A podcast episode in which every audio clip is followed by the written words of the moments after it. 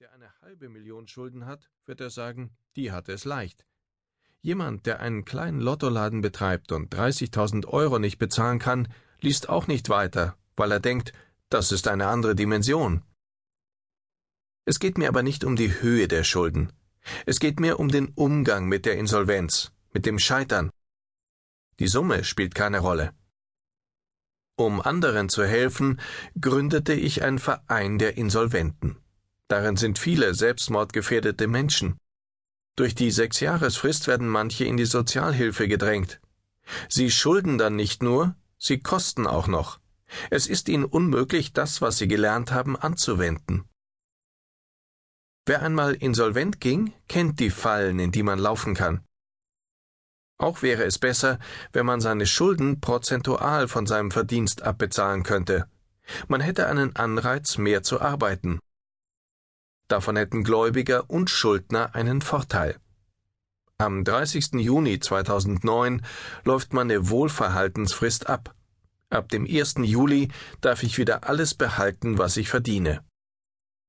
Die Frage, was ich nach dem 1.7. tun werde, mag ich nicht. Sie klingt so, als wäre ich vorher tot gewesen. Denn ich war ganz und gar nicht tot. Ich habe ein Buch geschrieben, war viel unterwegs und ich habe gelernt, ich kann Berge versetzen. Friedhelm Wulff 59 Ausbilder In der Frühe ist es im Zug noch sehr still. Jeden Morgen treffe ich dort dieselben Leute, man sieht sich, sagt guten Morgen. Namen sind da unwichtig. Dann spricht man über das, was gerade in der Zeitung stand.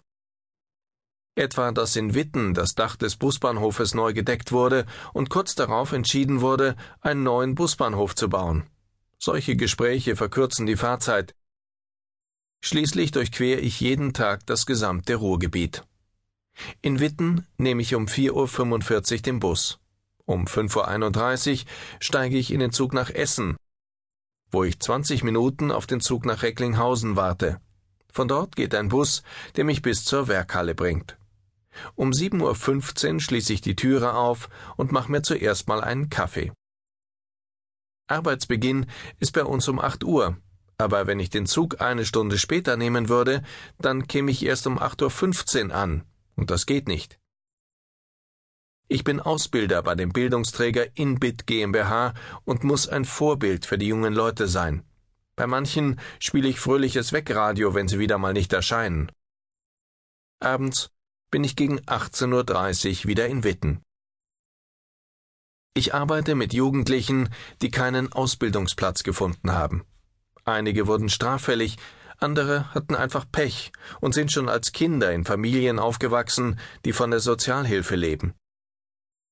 Ich vermittle Ihnen hier Fähigkeiten für die Metallverarbeitung, mit denen Sie es später leichter haben, einen Ausbildungsplatz zu kriegen.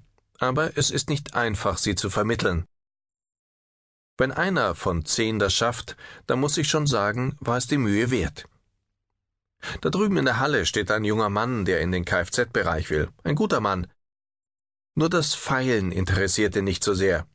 Da sage ich ihm, okay, du kriegst eine Blecharbeit, aber danach wird wieder mal was gefeilt. Als Ausbilder braucht man Geduld. Man muss eine Sache auch mal sechs oder sieben Mal erklären. Außerdem braucht man ein dickes Fell. Wenn ich höre, du Arschloch, dann sage ich, bitte Sie Arschloch, wenn schon denn schon. Bei schwierigen Gruppen muss man die jungen Leute motivieren. Dann grillen wir eben mal und bauen den Grill dafür selber. Vorher gibt es keine Würstchen. Arbeit ist für mich Selbstbestätigung. Aber ich sage es ganz ehrlich, auch das Finanzielle ist wichtig, gerade wenn man so viele Stationen hinter sich hat wie ich. Ich bin gelernter Werkzeugmacher, Maschinenbautechniker und habe die REFA Fachausbildung durchlaufen. Ich habe als Kundendienstmonteur gearbeitet, war Sachbearbeiter bei den Firmen Wemag, Herion und Danik. Ich war Ausbilder bei Thyssen Edelstahlwerke in Dortmund habe in einem Modellversuch des Bundesministeriums für Bildung und Wissenschaft mitgearbeitet. Später war ich Werkstattleiter beim Berufsbildungswerk des DGB und beim Werkhof in Witten.